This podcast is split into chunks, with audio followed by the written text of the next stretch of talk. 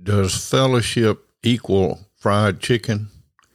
This is the second in a series of looking at questions of life. So today the question is Are we in fellowship with God or not? In 1 John chapter 1 verse 7 we read, "But if we walk in the light as he is in the light, we have fellowship with one another, and the blood of Jesus, his Son, cleanses us from all sin. If we walk in the light, God is light. In him there is no darkness at all. If we're walking in the light, if we're walking with our hearts turned to God, God said that he, uh, David was a person after his own heart to be a person after God's heart is to be a person whose daily focus is on Jesus, that we're aiming our lives for Jesus every day, that we get up wanting to to go towards Jesus, wanting to aim the the focus of our lives toward the Lord Jesus Christ. And when we're doing that, and none of us does that perfectly or even close to perfectly, but the goal is to, to keep ourselves pointed in the right direction. And when we're pointed towards the light, Jesus is the light of the world, then we're walking in the light as he is in the light. Jesus is in the light. And we have fellowship with one another. That doesn't mean my fellowship with you or your fellowship with me or your fellowship with another person.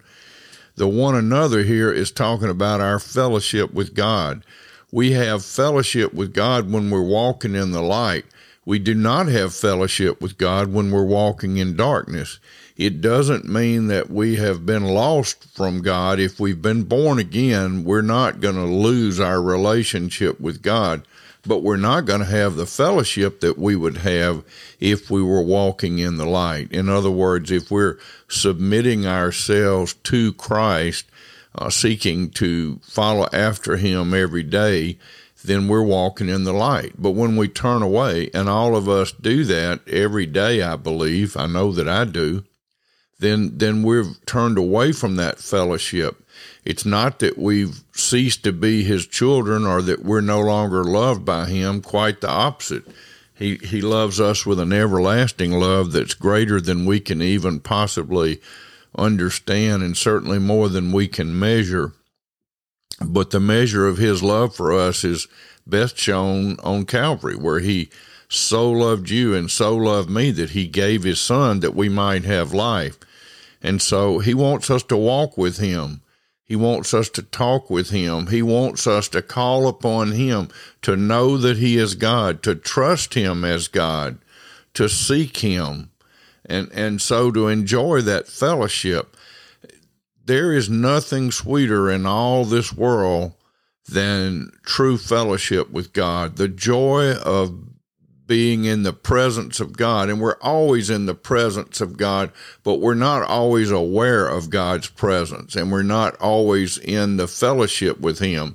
He's present but we're out of fellowship with him. Think about it like if if he was our earthly father and and we've gone a direction he told us not to go. He doesn't love us less. He doesn't kick us out of the family, but we've definitely got a disruption in our communication and our fellowship is not sweet at all. In fact, it's, it's difficult at that moment, but we just turn back to the light.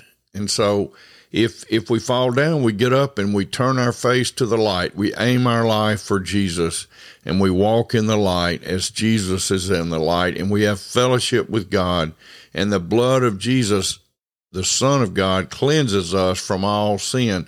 The sin of turning away from God is covered by the blood of the Son of God shed for you and for me. May, may we answer the question and say, yes, we're walking in the light. We're keeping our eyes on Jesus. And when we turn away, we're quickly prompted to turn back and to aim our lives for the Lord Jesus Christ. Amen. God bless you. Have a great, great day.